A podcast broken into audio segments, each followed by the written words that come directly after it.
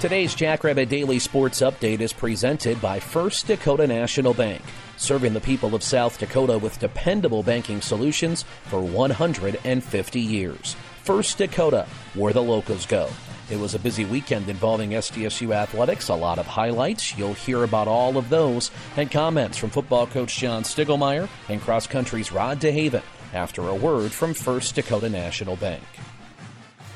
No one likes to think about a world without cookies and cream ice cream, but before it was invented by SDSU dairy plant manager Shirley Seas and dairy science students Joe Leedom and Joe Van Treek in 1979, the dessert landscape was pretty vanilla and chocolate and sometimes strawberry. At First Dakota, we're big fans of cold treats and big fans of inventors like the folks who were the first to combine those delicious cookies with that delicious SDSU ice cream. This is Nate Franzen, president of Ag Banking at First Dakota. Every thriving business business, tradition, and timeless institution, like cookies and cream ice cream, was started somewhere by someone who had a dream and the passion to make it happen first. So, what will be your South Dakota first? Give a First Dakota Ag Banker a call today. Member FDIC.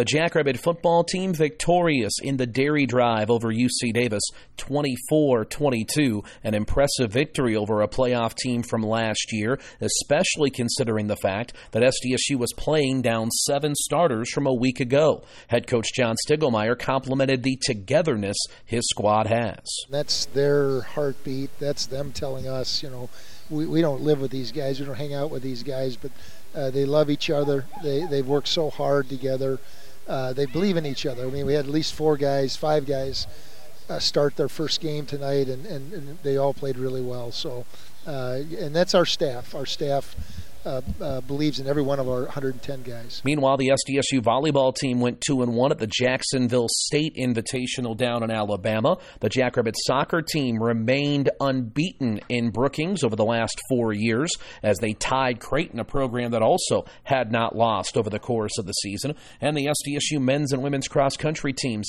each won their respective side of things at the SDSU Classic in Brookings on Friday. Head coach Rod DeHaven's thoughts. It was it was okay, but but uh, you know we need we have to start getting better. And yes, we won, but I think uh, on the women's side we've got to tighten up the the pack between uh, particularly our first two um, maybe our first three, you know, four and five are probably the bigger concerns now. We need that, that group to move forward on that side. That's our Jackrabbit Daily Sports Update. And for more on everything happening involving South Dakota State University athletics, download the Jackrabbit app today or visit gojacks.com.